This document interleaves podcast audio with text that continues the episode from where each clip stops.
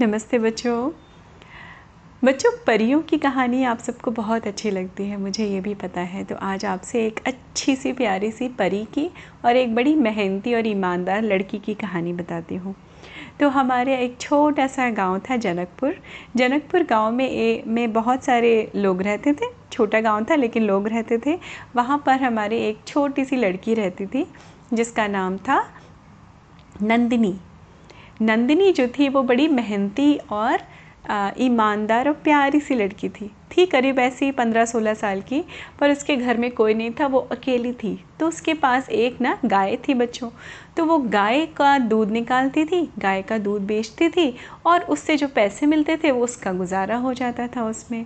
लेकिन अब क्या हुआ समय के साथ साथ धीमे धीमे करके उसकी गाय बीमार पड़ गई। जब उसकी गाय बीमार पड़ गई तो उसके पास वो दूध भी नहीं देती थी। अब उसकी देख में बहुत सारे पैसे लग जाते थे। तो उसने गाँव के वैद्य जी को बोला कि, वैद्य जी, इसका इलाज कर दीजिए। तो वैद्य जी ने बोला, इसका इलाज तो अब पॉसिबल नहीं है। तुम एक काम करो इसको मेरे साथ पास भेज दो। मैं देखता हूँ मैं इसका कैसे इलाज कब तक कर सकता हूँ। अब नंदिनी हमारी बड़ी सीधी थी। उसने उस गाँव उस वैद्य पे विश्वास करके अपनी गाय उसको दे दी। वैद्य जी चालू थे, वो गाय लेके भाग गए। अब नंदिनी के बिल्कुल पड़ोस में भी एक लड़की रहती थी।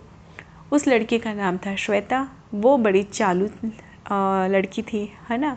तो नंदिनी को समझ में नहीं आ रहा था, उसके पास बहुत थोड़े से पैसे थे कि अब मैं कैसे अपना घर चलाऊँ, मैं कैसे अपने खर्चे चलाऊँ।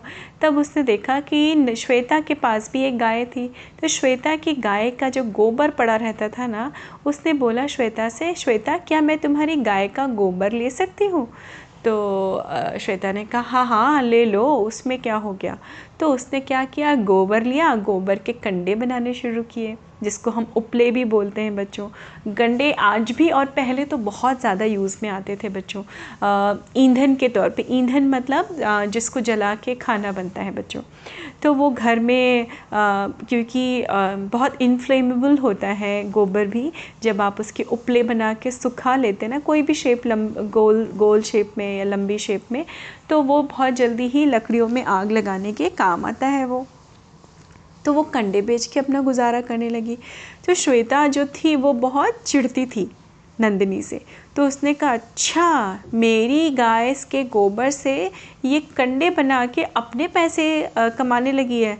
चलो, मैं भी, मैं तो इसको गोबर भी नहीं लेने दूँगी। तो उसने क्या किया, श्वेता ने वो जान पूछ के अपनी गाय को घर के अंदर बांधने लगी। अब फिर से नंदिनी हमारी परेशान हो गई। तो नंदिनी ने कहा कि चलो मैं एक काम करती हूँ, ज़मींदार के यहाँ जाती हूँ। उस गाँव में जनकपुर में एक ज़मींदार भी थे जिनके पास बहुत सारी गाय भैंसें थी, वो तो बड़े आदमी थे। तो वो हाथ जोड़ के ज़मींदार के पास गए। उसने कहा, ज़मींदार साहब, मुझे पैसों की ज़रूरत है और आपके पास तो बहुत सारी गाय भैंसें हैं। तो क्या मैं आपसे सिर्फ़ गाप की गाय भैंसों का गोबर ले सकती हूँ ताकि मैं कंडे बना के उसको बेच के पैसे कमा सकूँ? तो ज़मींदार थोड़े दयालु किस्म के थे। उन्होंने देखा कि एक छोटी सी बच्ची है जो इतनी मेहनत करने को भी तैयार है कि मेरे यहाँ से गोबर ढो के अपने घर ले जाएगी, वहाँ से कंडे बनाएगी। तो ये सोच के उनको थोड़ी दया आ गई। लेकिन उन्होंने बोला कि चलो, मेरे पास एक कमज़ोर सी गाय है, मैं इसी गाय को ही दे देता हूँ ना। अब वो गाय जितना गोबर दे, जितना दूध दे, ये नंदिनी की किस्मत। उन्होंने ये सोच के अपने आप को बड़ा बनते हुए नंदिनी से बोला, नंदिनी, ठीक है, कोई बात नहीं, तुम एक काम करो, तुम मेरी ये गाय ले जाओ। तो जो बीमार सी गाय थी, वो नंदिनी को दे दी। नंदिनी बड़ी खुश हो गई, उसने बहुत दिल से धन्यवाद किया कि धन्यवाद ज़मींदार जी, मुझे बहुत अच्छा लगा, आप तो बड़े दयावान हैं और बहुत सारी उसने जो है दुआएँ दी। और वो वहाँ से उस गाय को लेके खुशी खुशी अपने घर चल दी। अब उसने गाय को वहाँ बांधा, उसको दूध दिया और उस, उससे दूध निकालती थी, उसको चारा खिलाती थी, प्यार से सेवा करती थी उसकी। तो वो थोड़ी थोड़ी तो ठीक हो गई थी, लेकिन बीमार तो बीमार गाय होती है है ना बच्चों? तो थोड़ा सा दूध उसको मिलता था, वो थोड़े से पैसे मिलते थे, बाकी वो कंडे बनाती थी तो मिला जुला के उसका काम अच्छे से चल रहा था। तो एक दिन दोपहर का वक्त था और एक परी थी वहाँ से बहुत दूर एक परी रहती थी जो परी रोज़ वहाँ से निकलती थी उड़ती हुई। तो वो हमेशा नंदिनी को मेहनत करते हुए देखती थी। तो वो बड़ी खुश भी थी पर उसने सोचा ऐसे नहीं मैं इसकी परीक्षा लूँगी। तो न, जो परी जो थी वो एक बूढ़ी अम्मा का और गरीब अम्मा का उसने भेष बदला। परी जो होती है, वो अपना वेश बदल सकती हैं, वो कैसी भी दिख सकती हैं, कुछ भी कर सकती हैं, उनके पास क्या होती हैं, जादुई शक्तियाँ होती हैं या मैजिकल पावर्स जिनको बोलते हैं हम। तो उस परी ने अपना वेश बदला एक बूढ़ी अम्मा का, बूढ़ी और गरीब अम्मा, और वो लाठी टेक के अपनी कमर पे हाथ रख के आगे आई। अरे कोई है क्या? क्या इस बुढ़िया को एक वक्त का खाना मिलेगा? मुझे तो बड़ी भूख लगी है। तो श्वेता भी बैठी थी और नंदिनी भी बैठी थी। दोनों धूप में सेक रही थी और कंडे बना रही थी। जैसे ही श्वेता ने देखा श्वेता ने बोला हम्म, आ गई भीख मांगने। और वो उठ के अंदर चली गई। और नंदिनी ने देखा तो नंदिनी ने देखा पलट के कि अम्मा तो बड़ी बूढ़ी थी। वो दौड़ के गई उसने कहा अरे अम्मा क्या हुआ? भूख लगी है? तो बूढ़ी अम्मा ने बोला हाँ बेटा मुझे तो बड़ी भूख लगी है सुबह से कुछ नहीं खाया। अब कुछ मिल जाए तो मैं आगे बढ़ूँ, बड़ी दूर है मेरा गाँव। तो नंदिनी ने कहा हाँ हाँ अम्मा, बैठो बैठो। उसने बैठ, बिठाया, अम्मा को पानी ला के दिया, अब वो अंदर गई। तो अंदर उसकी थाली में उसने अपने लिए खाना रखा हुआ था और उतना ही खाना था। पर उसने सोचा, अरे, चलो, वो बूढ़ी अम्मा को दे दूँ तो ज़्यादा अच्छा है है ना? तो उसने वो पूरा खाना उठा के बूढ़ी अम्मा को दे दिया। अब बूढ़ी अम्मा असलियत में जो थी, वो क्या थी? परी थी।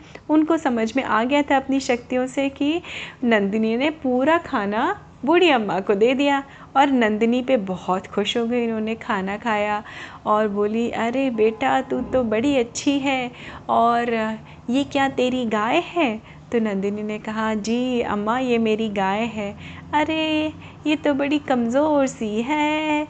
तो उसने बोला, जी अम्मा, ये कमज़ोर है थोड़ी, लेकिन मैं इसको अच्छा कर दूँगी। अच्छा एक गिलास पानी और पिला दे नंदिनी, बेटा। तो नंदिनी अंदर गई पानी लेने के लिए। तब तक उस परी ने उस गाय के ऊपर सिर से लेके पूरे पीछे तक, पीठ तक उसके दो बार हाथ फिराया। वो हाथ फिरा के पानी पी के और बूढ़ी अम्मा ने क्या बोला नंदिनी को, आज से तू बड़ी अच्छे ऐश करेगी। तो देखना तुझे किसी बात की कमी नहीं होगी। ये एक बुढ़िया का आशीर्वाद है। और ये कह के नंदिनी ने कहा, धन्यवाद अम्मा, आप संभाल के आगे जाइएगा। और वहाँ से वो बूढ़ी अम्मा तो गायब हो गई, चली गई। नंदिनी ने उसी तरह से, नंदिनी ने कुछ ध्यान नहीं दिया, थोड़ा सा पानी और पी लिया और वो सो गई। दोपहर में जब शाम को उठी, उसने दूध निकाला, गाय का, फिर बेचा अब उसने रियलाइज़ नहीं किया था कि वहाँ पे उसने गोबर भी किया था। अब सुबह सुबह इससे पहले कि नंदिनी उठती आ, श्वेता उठी श्वेता ने देखा अरे ये क्या है? तो बच्चों जो नंदिनी की गाय थी उसने गोबर किया था और वो गोबर था सोने का। तो आया समझ में ये किसका चमत्कार था? उस परी का। परी ने जो हाथ फिराया था गाय के ऊपर उससे चमत्कार ये हुआ था कि गाय की सेहत तो अच्छी हो ही गई थी उसको सोने का गोबर मिलने लगा था। अब जब नंदिनी आए, उससे पहले श्वेता ने वो गोबर चुरा लिया। अब रोज़ जो है नंदिनी के साथ वो यही करती थी श्वेता। रोज़ इससे पहले कि नंदिनी देखे, वो उसका गोबर चुरा लेती थी। और वो अमीर होने लगी। एक दिन जो है, फिर उसको लगा कि अरे, ये क्या मतलब है? मेरी मेरी गाय का गोबर मुझे नहीं मिलता है। तो श्वेता ने कहा अच्छा तूने भी तो मेरी गाय के से गोबर लिया था ना, अब मैं ले रही हूँ तेरी गाय से गोबर। तो नंदिनी ने कहा, नहीं, मुझे तो दोनों में, वैसे ही मेरी गाय कमज़ोर है। मुझे उसका दूध बेच के और कंडे बना के ही, उपले बना के ही पैसे मिलते हैं। उसने भी, नंदिनी ने भी अपनी गाय को अपने घर में बाँध लिया। जब उसने घर में बांधा और सुबह सुबह देखा तो वो आश्चर्य में कि वो तो सोने का गोबर देती थी उसकी गाय। तो उसने कहा, अरे वाह, ये तो मुझे पता ही नहीं था। शायद इसीलिए श्वेता ने सारा गोबर ले लिया। खैर, कोई बात नहीं, वो उसकी किस्मत, अब मेरी किस्मत। तो देखिए, बच्चे, नंदिनी बड़ी समझदार थी, बहुत सहनशील थी, उसको किसी से कोई जलन नहीं होती थी कभी। बहुत काइंड थी, है ना, ये सारी चीज़ें थी। पर श्वेता बींग श्वेता, वो जेलस थी। उसने जाके ज़मींदार से कह दिया कि, ज़मींदार जी, आपको पता है जो आपकी गाय आपने दे दी है, सोने का गोबर दे रही है, ना मानो तो देख लो जाके। अब ज़मींदार को तो लालच आ गया। ज़मींदार ने कहा अच्छा ऐसे कैसे हो गया? ज़मींदार धड़धड़ाते हुए नंदिनी के घर पहुँचा और उसने बोला, ये क्या मैं सुन रहा हूँ नंदिनी, कि मेरी दी हुई गाय तुम्हें सोने का गोबर दे रही है? तो उसने बोला, जी, ज़मींदार जी, मुझे सच में नहीं पता, अभी कुछ दिन से ही ऐसा होने लगा है। तो उसने कहा, लाओ मेरा गोबर और मेरी गाय। तो उसने वो गोबर भी ले लिया और गाय भी ले ली और वो चला गया अपने घर ज़मींदार। जब ज़मींदार ने सोचा, लालच के मारे बोला, अब इस गाय को तो मैं अपने घर के अंदर ही बांधूँगा। ज़मींदार तो बहुत बड़े होते हैं, उनका बहुत बड़ा घर भी होता है, लेकिन ज़मींदार को भी लालच। जब ज़मींदार ने रात में देखा, वो गोबर ही नहीं दे रही है, गोबर ही नहीं दे रही है। उसको एक आध डंडा भी मारा गाय को, चल गोबर दे गोबर दे। अब गाय तो गाय जानवर तो जानवर बच्चों। इंसानों के कहने से, मारने से थोड़ी ना कोई काम करेंगे। ये क्या है कि फिर सो गया कि चलो कोई बात नहीं, अब तो ये बंदी है ना इस रूम में, इस रूम से बाहर थोड़ा ना जाएगी। वो सो गया, जब वो सुबह सो के उठे ज़मींदार, उसके पूरे घर में बदबूदार गोबर भर चुका था। गाय ने पूरी रात गोबर दिया और इतनी बदबू इतनी बदबू कि वो रह नहीं पा रहा था। उसने गाय को बोला, अपने नौकर से बोला, जाओ इसको दे के आओ नंदिनी क्या ये पता नहीं कौन सी श्वेता ने आके कौन सी बकवास की है तो और भी गंदा और सड़ा हुआ, बदबूदार गोबर दे रही है। इसको दे दो उसी को जाके, नंदिनी को। नहीं चाहिए मुझे ये गाय। नंदिनी के पास वो गाय आई उसने फिर से उसको सोने का ही गोबर दिया और धीरे धीरे नंदिनी बड़े सुख से अपना समय व्यतीत करने लगी। तो ये होती है बच्चों परोपकार की और काइंडनेस का रिज़ल्ट जब आप निस्वार्थ होते हैं, जब आप सेल्फिश नहीं होते हैं, जब आप जेलस नहीं होते हैं और जब आप एकदम काइंड होते हैं, यानी दयावान होते हैं तो इन तीन जो बेसिक कैर मेन कैरेक्टरिस्टिक थी नंदिनी की, उसका फल उसको मिला। उसकी गरीबी दूर हो गई, वो सुखी से खुशी खुशी अपने गाय के साथ रहने लगी।